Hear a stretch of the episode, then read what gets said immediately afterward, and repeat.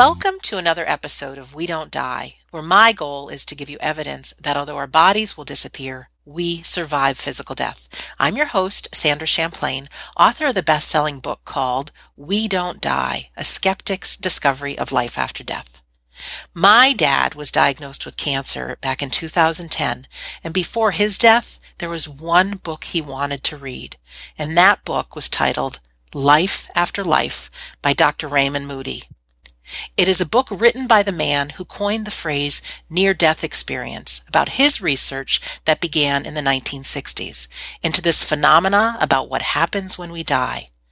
Dr. Moody is now the best selling author of 12 books, which have sold over 13 million copies.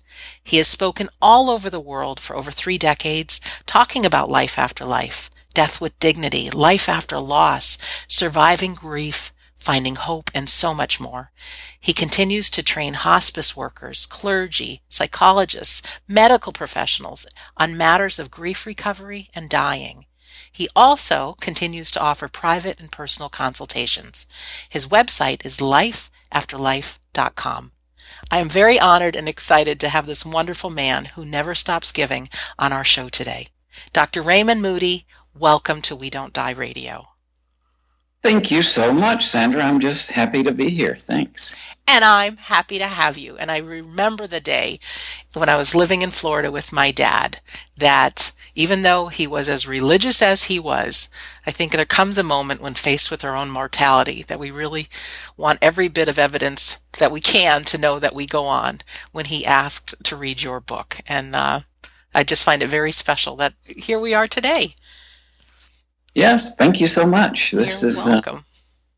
Uh, delighted with that. Yeah. Well, how did it all begin? If you don't mind, I know you've told your story zillions of times, but can you take us back even who knows when when you first got involved with this? Yeah, I think probably the most logical way to do it is to say that um, when I was a kid, I my dad, at, at least when I was living at home up to the age of eighteen, my dad had been a a medic in World War II in the Pacific Theater, a surgeon. I'm, a, you know, I can imagine the things he saw. Although I didn't realize that at that time because those that generation didn't really talk much. All, all I, but the way it manifested in my life is that my dad was really hostile to religion when I was very young, which since we lived in the deep south, that was a great blessing for me, actually.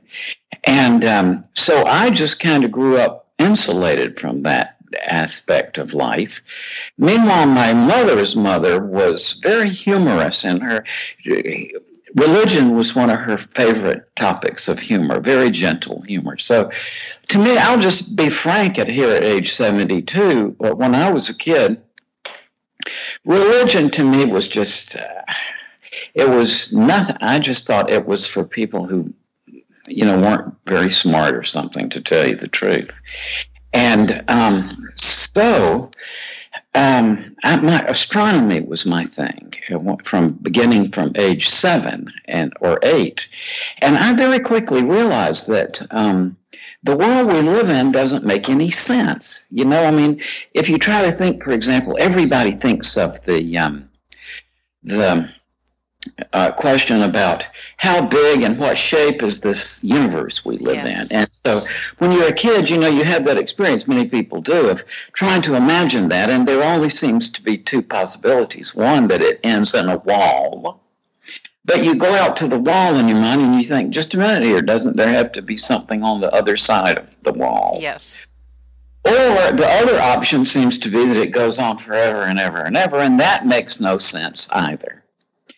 So I remember very early in my life getting very interested in things that don't make any sense. And I would say that that has pretty much been the um, the essence of my life is that I'm just really fascinated with what we call in philosophy unintelligibility. And um, I was a great reader of Dr. Seuss when I was a kid, even before the the Cat in the Hat, which came as a sort of disappointment to me when it was published in about 56 or 57, because I was more interested in Horton and Thidwick and the earlier ones, you know. And uh, the nonsense. And also in Lewis Carroll, I read, and uh, this was just a big thing for me when I was a kid. Well, um, I went to the University of Virginia in 1962 at the age of 18 with the determination to go on and get my PhD in astronomy, uh, and still one of my big interests. Okay, but Okay. um, I'd gotten interested in philosophy in uh, in high school, so I took a philosophy course my first semester at UVA. And just in literally in reading the first few pages of Plato's Republic, I could show you on the page where I decided this is for me. I'm going to be a philosophy major. And at the and I can tell you at the, the very first person I encountered who took this notion of an afterlife seriously was Plato. I, before then, I thought it was my only contact with it was, um, you know, on the New Yorker cartoons where it shows the angels and the gates and so on. Right. I thought it was just, I didn't know anybody took it seriously. So, but at the end of the Republic, there's this story about a man, Burr, who apparently was killed on the battlefield, but at his funeral, spontaneously revived and talked about going into another world. And I asked my professor, Professor Hammond, about that, and he said, yeah, these early Greek philosophers were interested in cases of people who had apparently died and been revived. And so um, that was my entree, but I never suspected it was anything other than Greek things, right? But then in 65, third year undergraduate philosophy at UVA, I met Dr. George Ritchie, who's to this day the most wonderful, finest person I ever knew in my life. And George at that time was a, a psychiatry professor there who had actually had this experience. And I heard Dr. Ritchie talk about his experience, and to me it was just obvious that this man was for real. Now, in the sense that he was honestly convinced of this. And now, as to me, whether it was real or real un- unreal, I didn't know. And I kind of figured there wasn't any clear way of finding out, actually. But I was impressed by Dr. Ritchie, and I was convinced that he felt it was real. To make a long story short, I went on and I got my PhD in philosophy at UVA in uh, 1969 at the age of 24 years old, which I look back now, I, oh my God, there's something terribly wrong with somebody who would have a PhD in philosophy by the age of 24. That's because, uh, well, you know, because really I was pretty much all in my head. Yes. I went on to be a philosophy professor at East Carolina University from 1969 to 72, and in teaching courses on Plato, began to hear these stories from my students, and also as word around campus spread that there was this philosophy professor over there who was talking with people who almost died. Um, I got in, uh, invited to the uh, civic, to various kind of clubs in town, and always you would hear these stories of even the movers and shakers in town. These stories of being resuscitated and having these experiences, and um, so heard them also from various colleagues there on, on the faculty would very, you know, asking for obviously anonymity would come up and talk with me about their experiences. yes. And so when I went to medical school in 1972, I already had quite a number of these cases and um, got invited to the medical societies there and started talking about it. Was very supported very kindly by the medical faculty there. I mean, you know, I hear this story all the time. Oh, poor Dr. Moody was persecuted by the medical uh, clique. You know, they wanted him, tried to drum him out, but that Yeah. never. It just never happened. A matter of fact, Interesting. Yeah, my the faculty members there at the medical college really, really helped me on this, and uh, so then published my book on the subject and I wrote it in '74, published it in '75, and subsequently have talked with thousands and thousands of people who all, over the world who had these um, very inspiring experiences uh, at the point of death. And all the time, just thinking, obviously, these are things are so fascinating, but never having any sense that I could say for sure whether it is or isn't.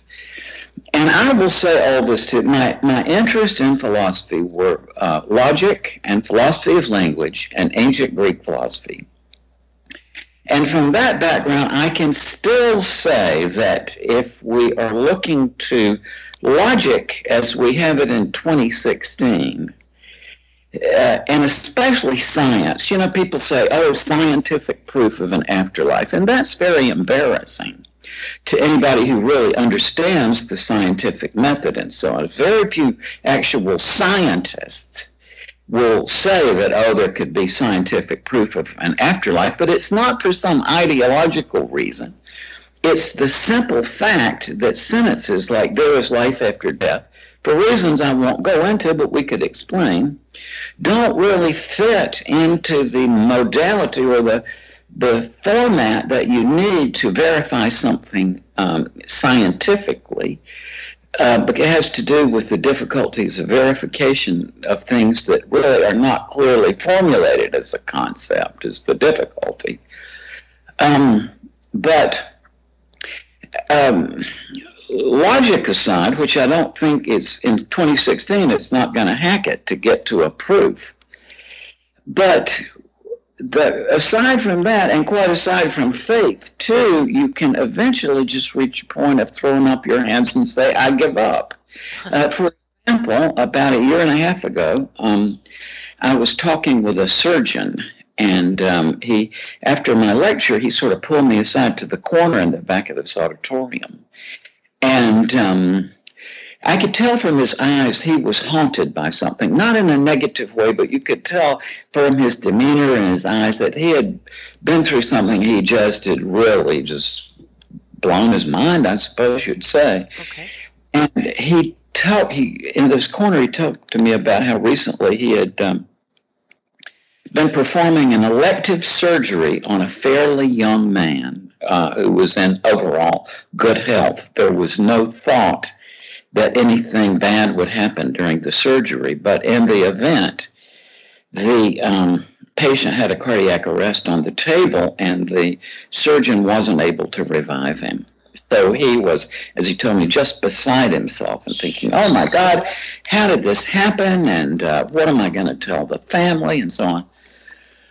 When he said, all of a sudden the surgery room doors flew open and a woman came screaming in. Just he thought she was psychotic and um, raving is from his point of view. And you know, when you're under stress, um, you have a hard time making sense of what somebody else is saying. But he said he absolutely had to focus in on her face to try to figure out what she was saying. And he said he realized she was saying, My husband is not dead. And she was saying, I was out in the waiting room and my husband came to me and he said, But you think he's dead and that I'm supposed to come in here and tell you that he's not dead. And the surgeon told me he was so flabbergasted by this, he doesn't even remember resuming the resuscitation. He went on automatic. But then, after a while, to his astonishment, this patient's heart started beating again. Wow. So he said he was there in the recovery room when the patient regained consciousness. And what the patient said to him was, Well, I was out of my body up there looking at you. And I could tell you thought I was dead, but I kept trying to say, I'm not dead, I'm not dead, but you wouldn't hear me. And so he said, I went out into the waiting patient's family's waiting room to try to get through to my wife that she should come in here and tell you I'm not dead. Now, that's one story of many, many I could tell you from physicians whose medical judgment I trust about their own experiences. And the great logician and mathematician Alfred North Whitehead once said, he said, you know, in formal logic, a self contradiction is a sign of defeat. That means if, and, and the sentence there is life after death is just a self contradiction because if you look up the words, death just means the final irreversible cessation of life. So when you say there's a life after death, you're saying uh, there is life after the final irreversible cessation of life, which is self contradictory and therefore doesn't fit into the logical framework that we're using right now every, as we're thinking this. Well, I never thought of any of this this way. That's great. Well, that's right, and and that's the way where you need to begin to think of it to to eventually get to the point where I think where there are now entirely new rational means of investigating this that are rigorously rational and don't don't fall into the pseudoscientific fallacies of many people who try to investigate this. And um, so, what I'm saying right now, incidentally, is. Um, I am prepared to assert, because I've, I've run this by many colleagues of various fields who are not interested in the afterlife question, by the way, they're just very rigorous scholars. And I've run this work by about 14 of the most brilliant people I've ever known in my life from different fields. And they have all agreed that I have made a breakthrough in the rational inquiry into life after death. And this is getting ready to be published, at least in France, because um, you know I love France. I, it's, I mean, it's the last place in the world that is still subscribes to reason. you know, when you go over there, you see instead of news about um, uh, Brad and Perugina or whoever, you know, you see all about the latest controversies in philosophy in the news. So, you know, they're so completely rational. So my book is first being published in France I'm ho- in January. I'm hoping that it will uh, be published soon in the U.S. too. Uh, but basically, what I've worked out is a new system of thinking that enables us to think logically about things that up to now we've never been able to think about logically because they don't make any sense. From the philosophical point of view, they're unintelligible or nonsensical, right? And um, and you know what we have to do to rationally compute the notion of af- an afterlife, which I am asserting here and now, is possible. It is quite contrary to the greatest skeptic in the modern world was David Hume, who lived from 1711 to 1776. And um, Hume, for example, was a friend of Ben Franklin. He was Scottish, and he is the archetype of a modern skeptic. And um, Hume was essential in creating or bringing about what we call today the scientific mind because of his explorations of what we call inductive logic, which is the kind of logic that we think of in science, and, and the notion of causality.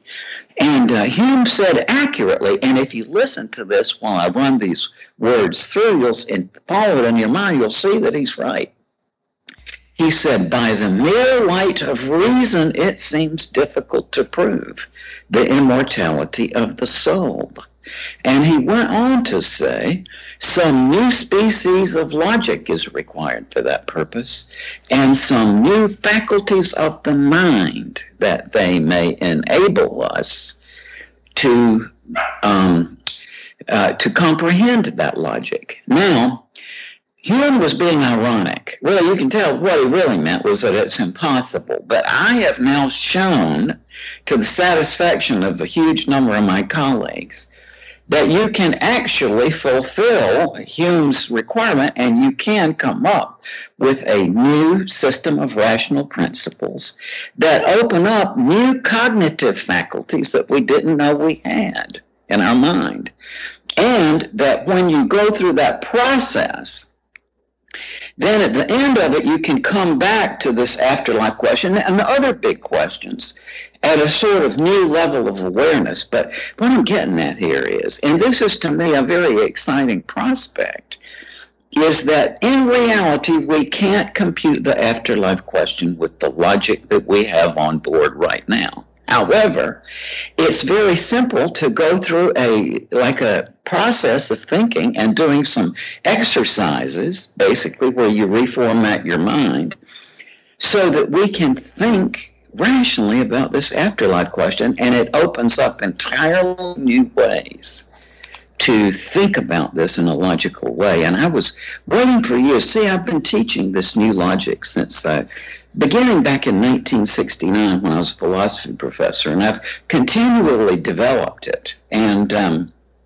started to my in my logic and philosophy classes in 69 but i've continuously gone on to develop this and um, i can tell you there is a way to go through a process and of thinking and like i said writing out some simple self-explanatory exercises which regears your mind so that we can think about this afterlife question in new ways and i knew full well just from experience. I have taught entire semester length courses at universities on this for a long time, decades. Wow. And um, so I always was fully aware that eventually somebody who had um, had gone through this process was going to happen to have a near death experience, right? And from the reasoning process, it would follow that therefore the person who went into the near death experience with already having these new rational principles on board would, when they came back, be able to articulate this in an entirely new way. And on October the 15th, last October the 15th, I got a call from an old friend of mine. And actually, he was just calling to tell me about his near death experience. He had, had been through this terrible ordeal. And uh, oh my God, it's just, oh, gangrene and lost a leg and a dog. Oh, awful. Oh, my God, it's terrible. And he had cardiac arrest during this time, and he had these three near-death experiences during this ordeal. But he was an artist, art is an artist, but also a, he had a big background in physics. So and he was telling me about his near death experiences, but there was this kind of like weakness in his voice, which you can imagine. But then all of a sudden, was about maybe six or eight years before he had been to one of my workshops on, on this new logic. And so he was talking along in this tired voice, and then all of a sudden his voice got clear and like really sort of excited. And he said, And Raymond, he said, and when I was over there, he said, I went back to the things I learned in your in your course, and he said, and I suddenly realized, and I think this is so funny, the way he put it is exactly like a physicist would, physicist, I guess, would put it. He said, I realized over there that it's just like you were saying, that in order to understand how that realm over there is connected with this one here. He says you've got to take the unintelligibility axis into account. And so I take that a, a conf, as a confirmation of my, um, and it'll happen again. I mean, this, once you work through this argument, you see it's the great Stoic philosopher Seneca um, in the Antiquity said, and I forgot what he was talking about exactly, but the point he, he made was so, some subject he was thinking about. He said, Our descendants will just be incom- comprehending that we were able to keep ourselves ignorant about something so obvious. And basically, what I've come up with is something that is, once you look back at it, it's obvious, but now it just seems very counterintuitive. And that is basically that sadly in English, in American English, we misuse the term nonsense and we have this bad feeling around, about it, right? But yes. if you just transform your thinking and you think not of that that actually mistake that people make. But think of nonsense in the terms of Dr. Seuss and Shel Silverstein and uh, Lewis Carroll, Edward Lear, um, and you think about things that many of the people listening to us right now are going to remember from childhood. One bright day in the middle of the night, two dead boys got up to fight. Back to back they faced each other, drew their swords and shot each other. A blind man came to see the fray, a dumb man came to shout hooray. A deaf policeman heard the noise and came and killed those two dead boys. Playground rhymes like that, which kids would throw a ball around, for example, in time with the chant, as a way of social bonding. Or if you think of the nursery rhymes, Hickory Dickory Dock or Diddle Diddle Dumpling, My Son John, all those, or doo-wop music of people of my generation, shana na na na na, shana na na na, get a job, right? right which, right. which uh, integrates the meaningful language and the unintelligible and nonsensical language. That singing for jazz fans, uh, Louis Armstrong and Ella Fitzgerald. Um, but most people, as I realize, a lot of people are just not going to be able to do this. It's so counterintuitive. They won't be able to push themselves through it. But for those who can, just get over that superstition about the word nonsense. We can begin to see that. See, the way that logic came about was through, um, it's a historical development that lasted from, say, 600 BC to about 320 BC with the death of Aristotle. And Plato, uh, Aristotle's coach, I guess, um, was onto this that he realized that in addition to the see Plato was the first person who distinguished clearly between the literal and figurative meaning okay? And and he associated true and falsehood with the uh, literal domain of language. And in the next generation um, aristotle picked that up and he predicated the logic that everybody is using right now because it's just ingrained in us now. But um, Aristotle predicated it on literal meaning. But Plato had been trying to fit out, to work out the rules and principles by which nonsensical language works too. But Aristotle just dropped that because he was a highly compulsive person. And what that has ended up is that we have in the West a sort of collective, hidden, cognitive deficit that we don't know about. And that simply by working that out, you can open up your these faculties of your mind that you don't know you have. And they are not are useful not just for thinking about life after death, but all sorts of other big questions. And so um, this is where this is headed. It looks like I might well have a grant in the next little while here to be able to teach this, my initial one will be to to uh, teach 10 seminars with 15 participants each and sort of and to sort of con- conduct the study from there. But um, this is going to leak out. I mean you know it's people have this sort of uh, superstition that nonsense is something unidimensional, but I could show you right now that I've been able to identify over 70 different types of nonsense.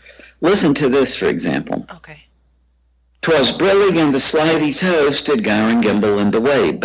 Okay, now that's one type of nonsense, but listen to this type. This is a different type. Holiness breeds the vestigial lipstick of spontaneity. Or Listen to this type. That cannibal you men just ate was the last one in this county. Okay. Now there, right there are three different types of nonsense, but there's over 70 different types. And all of this is actually already embedded in your mind in a way. It's just, it's amazing how the Western mind has the history of how it got formulated and the history of how this mistake was made which makes us feel falsely that we are unable to think logically about things that don't make any sense. But we can. Oh, and this is big this thoughts is, for my brain who's only been taught to think one way. yeah, yeah, but you know, you can. It's it's just great fun. I, have sure. had a lot of fun with this. Um, younger people, as you can imagine, pick up on this more easily than us older folks.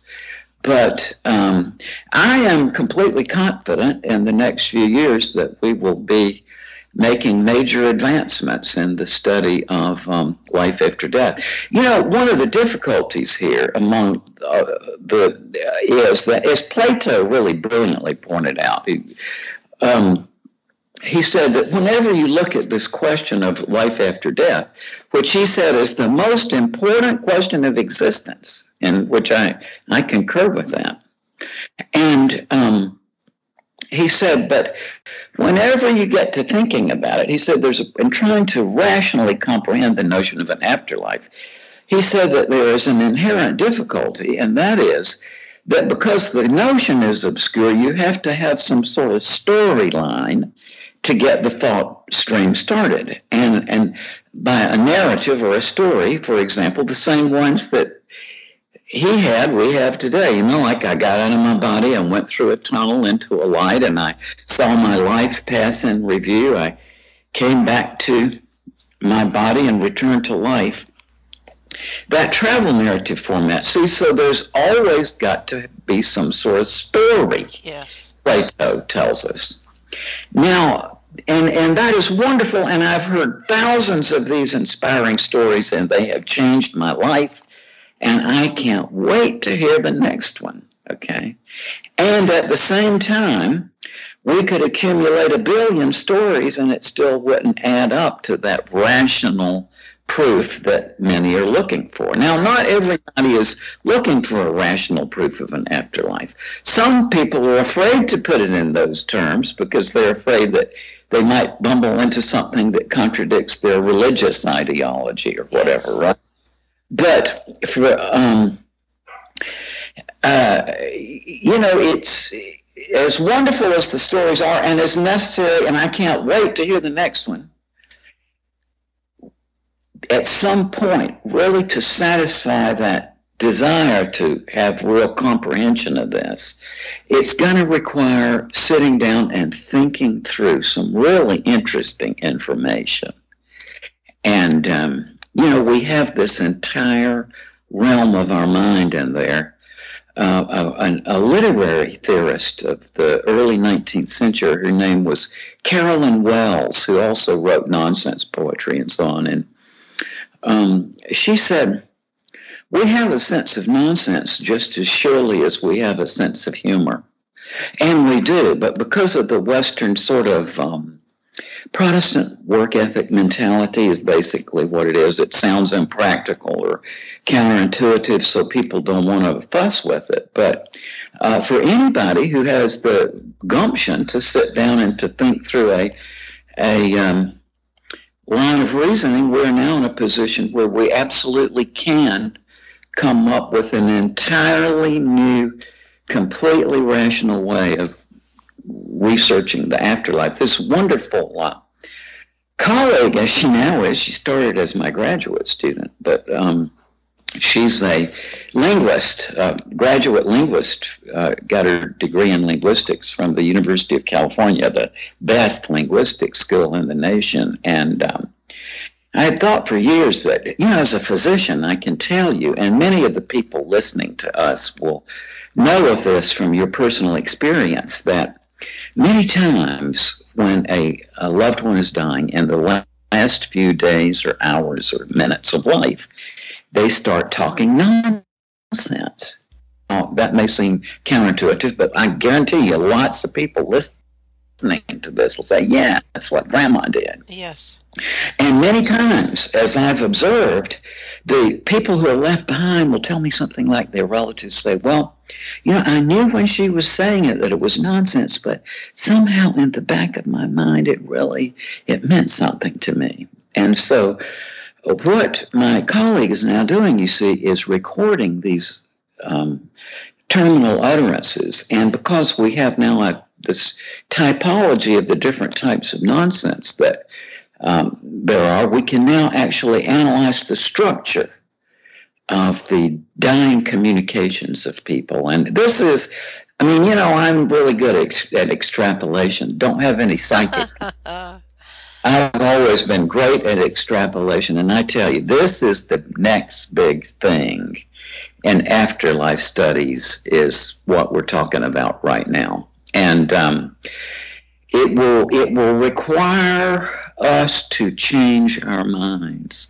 And to me, that's really exciting to say that we actually can, we can go through a process which in a, which we can actually reformat our minds to think rationally and clearly and logically about really big questions that have heretofore uh, not been um, um, amenable to, to rational thought. And incidentally, in the whole quest for knowledge, and more in, to bring it down to, to the scientific method, for example, uh, nonsense has always pay, played a big role in science as what I call a placeholder. And what that means is that when you are working on a question that was obviously requires a an answer, but the mind just isn't capable yet of putting it together into something sensical. What's always been done in science is that you invent sort of nonsense to carry it, the inquiry along. Just like, you know, when a singer is singing on stage and they forget the words, what do they do? They just, but I saw Elvis yeah. do it when, right? Like they add in a little nonsense just to fill to, in. Yep. To fill in. And similarly, for example, the two most powerful physical theories we've ever had are um, the uh, general theory of relativity and the quantum theory. Okay, but if and those are very powerful modalities of thought. But if you integrate the equations to the two uh, theories, it's total nonsense, right? So what that mean, but that doesn't mean that we're going to give up those theories, right? We right. keep on working it in the anticipation, anticipation that in the future there'll be some way of working this out and making it intelligible. And where I can tell you now confidently is that we're on the verge of this with the afterlife question. There's going to be pretty soon. This will be a whole new world, and um, it'll involve new principles and entirely new ways to think about the afterlife. But to me, the even more, and there's nothing that could be more important and exciting than the afterlife in a way. However, um, in terms of the priority of inquiry, uh, the, the in terms of the importance, surely the most important thing is the afterlife question. In terms of the order of inquiry, the most important thing first is to get your mind straight about how to think about unintelligible things or nonsense. And we can do it. And it was just it was just a fact of Aristotle's mentality. He's very obsessive compulsive, as you can tell by reading his will, for example and he was um, anything that smacked of the irrational to him was horrifying. So his favorite term for nonsense was random talk. Well, we can see very clearly just by a simple argument that far from being random talk, nonsense is actually less random than ordinary meaningful language. And the reason is most people think of if, if say a certain, draw a line in your mind across horizontal line, and let that be the line, that be the um, the line or the level of ordinary meaningful language. Most people think of nonsense as something sublinguistic, that is uh, below that line. But if you think it through, you can quickly see that actually nonsense is something up above the line. It's actually a more complicated and complex mode of discourse than ordinary meaningful language. All kinds of amazing um, implications. I was um, I was a forensic psychiatrist for a while. I worked in a maximum security unit with the criminally insane, and all wow. these people you read about in the National Enquirer who ground up their mother and father in a meat grinder or something. You know, yes. That was daily work and um, I discovered something I called the uh, fee fi fo fum syndrome after that English nursery rhyme fee fi fo fum. Uh, I smell the blood of an Englishman, be he alive or be he dead. I'll grind his bones to make his my bread. Well, I um, had a number of patients who had that, who who before they would kill somebody would utter nonsense. Uh, and also, that's the only bad thing, you know, the only bad use of nonsense. Everything else is, um, is uh, I mean, there's a, it's a, it's a wonderful modality. It's a big um, uh, part of children's literature. Just go to any bookstore and take a look. You know, the, definitely.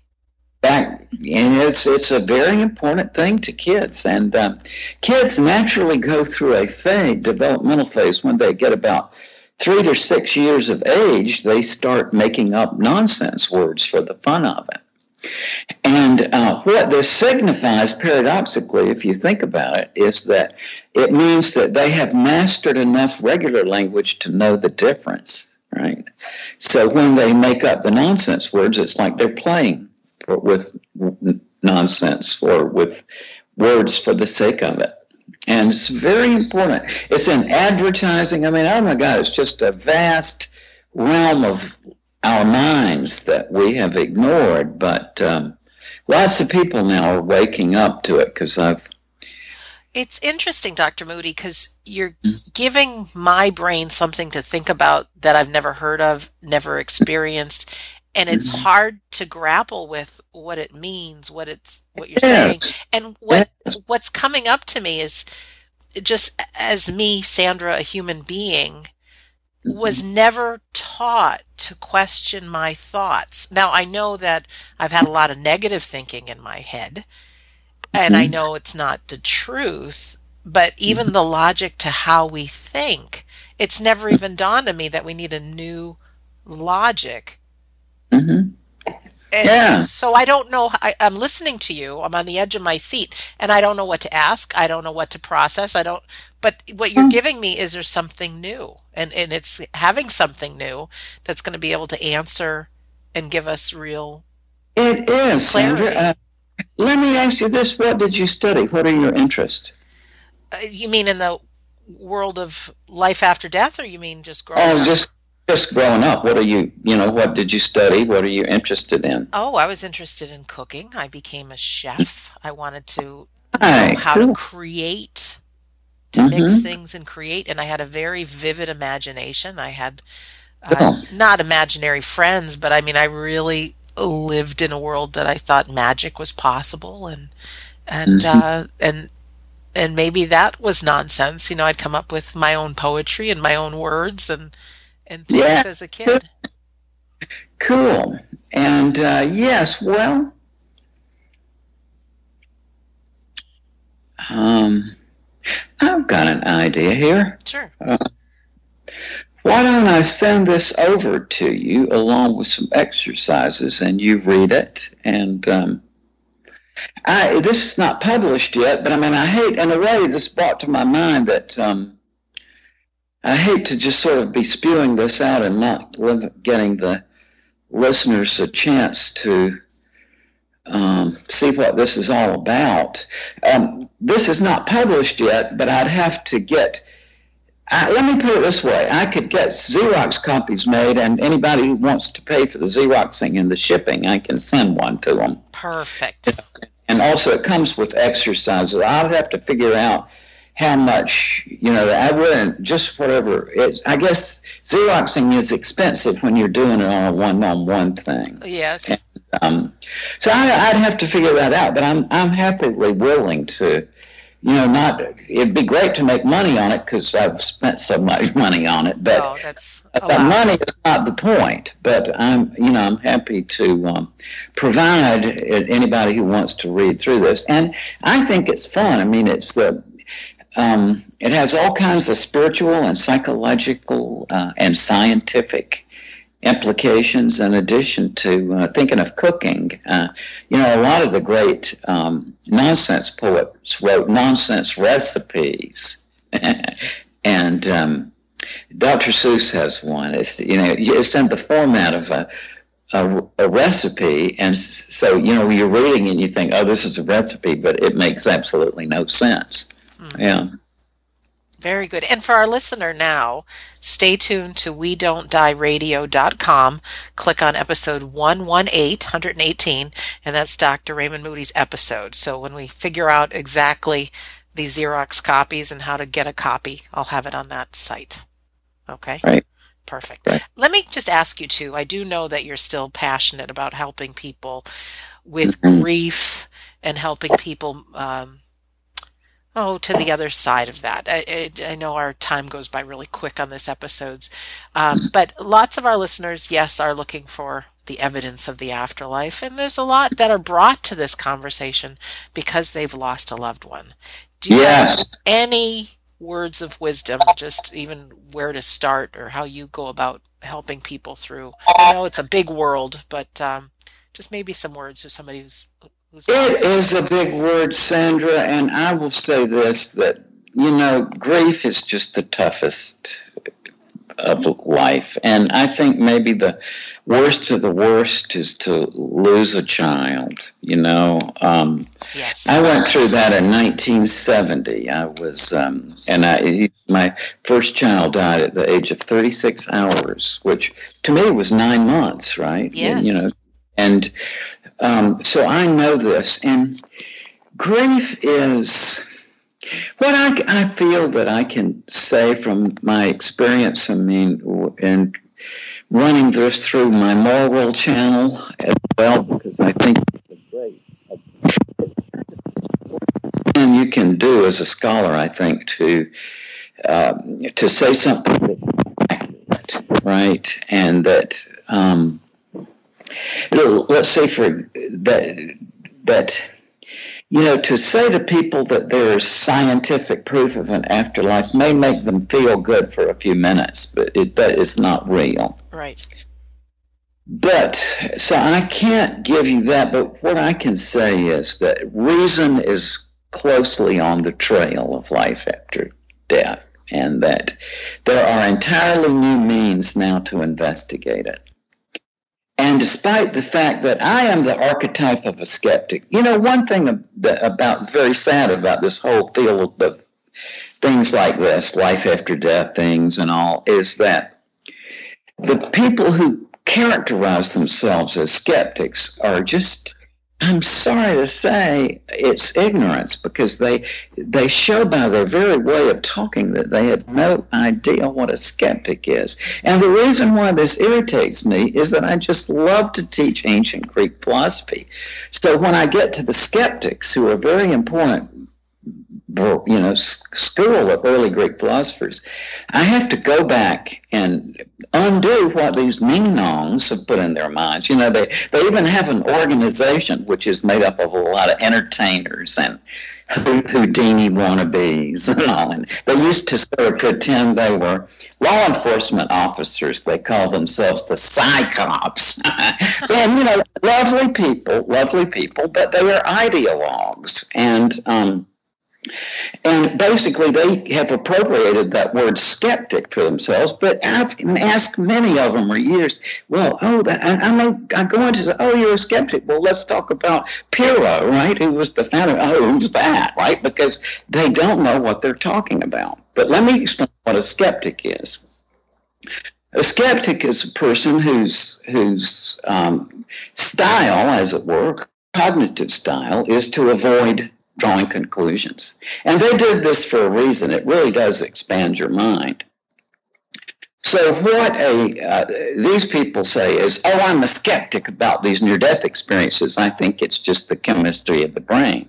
Well, if you unpack what they just said, it's is I'm a person who doesn't draw conclusions, and my conclusion is that such and such. Yeah, it doesn't make sense. it makes no sense.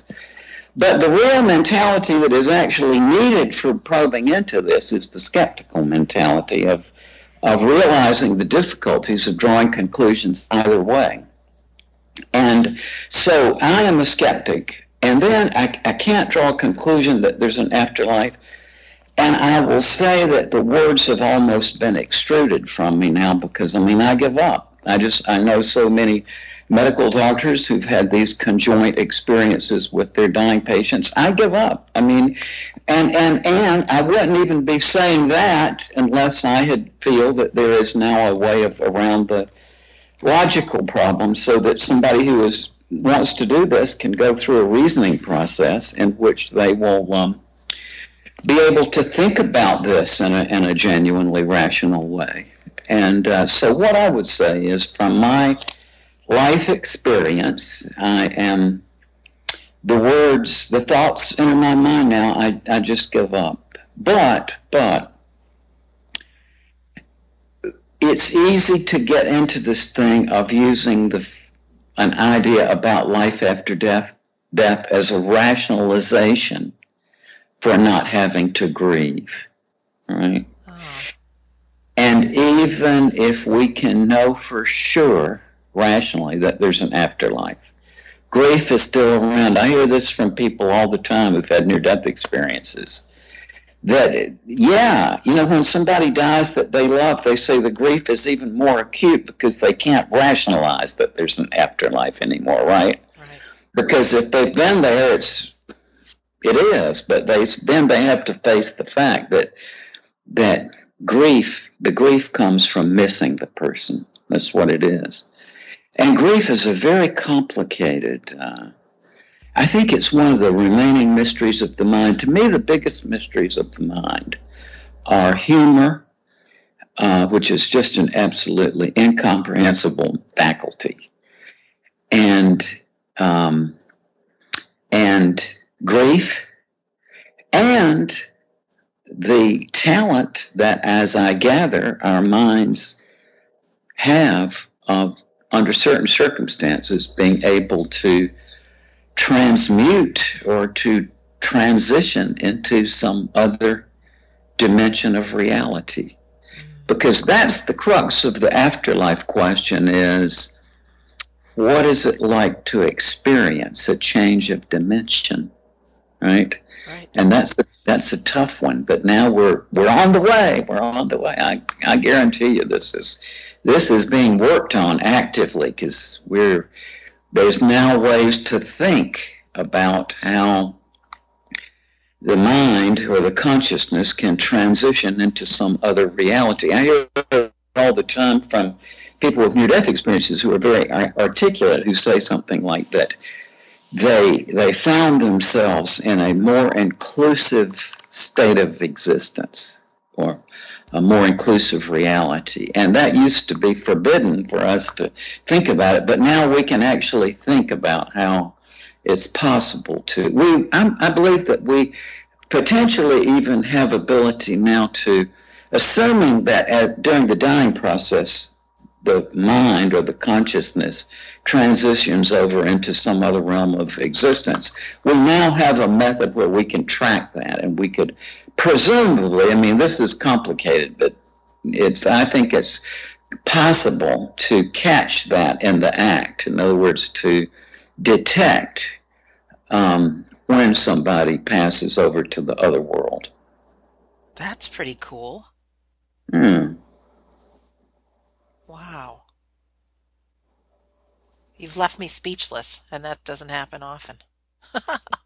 well, I know this is just so abstract in the abstract. It but... is. Even Dr. Moody talking to many people that have had near death experiences, mm-hmm. they cannot formulate into words what they exactly. experience. Exactly. That is, see, that's the most common feature of near death experiences. They say that there are, and no matter how articulate or how many languages they speak, they say, I just can't ex- put it into words. Well, now we have a way around this, and it's worked at least once, and it will work again. So we can we can reformat our minds so that when just by chance you happen to have a near-death experience, you will have an additional rational principles on board to be able to think logically about it and to talk about it in a new way. And then in the future, when we have lots of um, cases of this, of people who've been able to articulate their near death experiences using these new rational principles, then we will be able to compare those with the ones we already have. When you look at the near death experience through the lens of Aristotle's logic, apparently you're compelled to um, present it as a travel narrative, right? Mm-hmm. I got out of my body, I went through a tunnel into a light, I met my deceased relatives, I pa- saw my life pass in review, I returned to my body and came back to life. That's a travel narrative. But if you think about it for a moment, there's a real difficulty in that, as, which they say, and that is that what people also say is that as soon as you're out of here, you're not that time and space don't exist anymore. No time passes. People say everything they've ever done in their lives in the, is in this holographic panorama, but instantly, right? right? So there's no time, and also there's no space. It's like if you think about something, it's just instantaneous. There's no transition through space, right? Well, But the reason why we understand the diff, we, the reason why we understand a travel narrative, like the what is involved in understanding the meaning of a travel narrative, is the concepts of time and space, right? So there's a big difficulty here. But now we have a way of solving that difficulty. Who somebody who then subsequently has a near-death experience will have a new set of concepts to deal with that.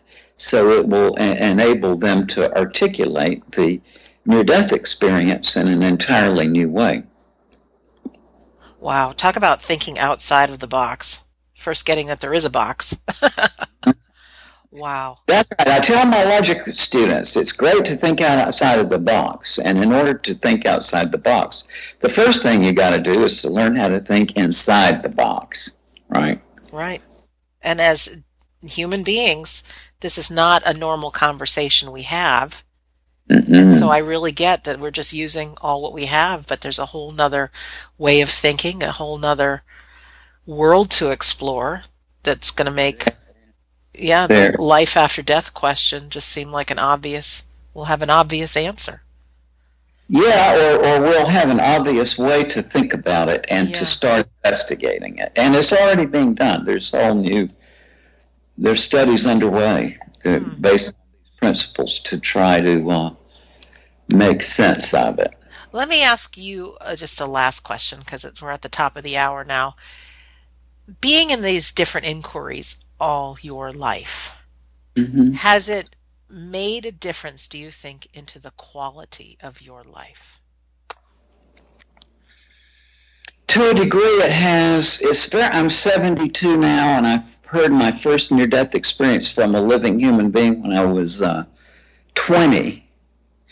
So um, it's hard for me to separate those things, Yes. right? Yep. And yet, and and also, I am you know a faulted human being. I, I like to say at age 72, and anybody who's 72 who's listening to this will agree with me that I honestly say, look, I'm sick of Raymond Moody, right? And I'm, not, I'm the happiest I've ever been, and other You're people funny. might understand what I mean. hmm But you know, you get to the reach where ego. I mean, you know, ego is the, uh, and and uh, you know, it sounds egotistical to say that I'm past ego, right? But Right. which it would be if I, oh, I burned the incense and I laid on the bed of nails. But that wasn't how it happened to me.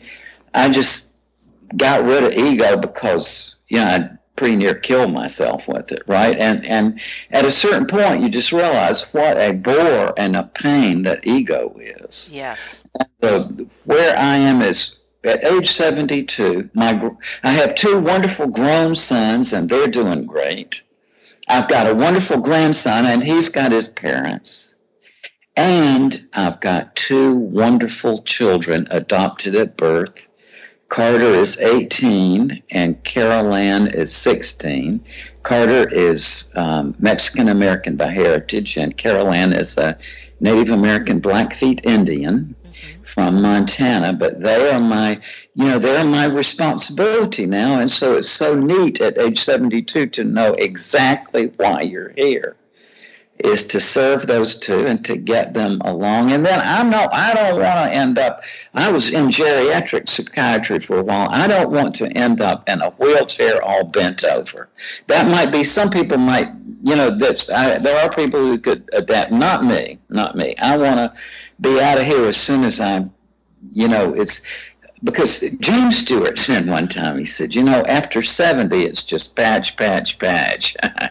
and uh, I don't want to get into that, right? I, I walk every day, and um, and to me, I'm not afraid of death. It's life that scares me, Yes. right? So Yes. I'm, I'm, um, it's very, it's it's a good time of life for me. Yeah. Well, I am absolutely thrilled that you've been able to spend this last hour with us. Really awesome. Me. And you've opened up a new inquiry for me that I didn't even know that I didn't know about. Yeah, well, let's get. I mean, I'm not so good. I have no. Uh, my last computer had a crank on the side, and uh, I'm not so good at this. But if you can send an email, or I can get some method to send this to you, and and then just if you don't mind, just read it through and do the exercises and see whether you think I'm right. Perfect. But if I'm right, then we got there's there's been a breakthrough in how to think about life after death. I love it. I love it. And I will do that. And for our listener also, stay tuned to we don't die radio.com episode 118 and we'll put our findings and however we communicate through Xerox or whatever we do by mail, we'll figure it all out. Dr. Moody, thank you so much from the bottom of my heart for all you do, all you continue to do, the people you continue to serve and make a difference with. And, um, yeah, you're an inspiration how to live a joy filled life as a human being, still making a difference and still growing yourself. So thank you so much, Sandra. Awesome. This has really been delightful. Yes, awesome. And for our listener, thank you for spending this time with us. I yes, thank you. know it's been a value to me. I'm sure it's been a value to you, and really starting to question what we don't know. We don't know, and uh, I, I, do think it's the tip of the iceberg for all of us who want to continue digging into it. So in closing, my name is Sandra Champlain and I've been your host on We Don't Die Radio. And I personally believe that life is an education for the soul and that your life here on earth is important. So thank you for listening and we'll see you soon.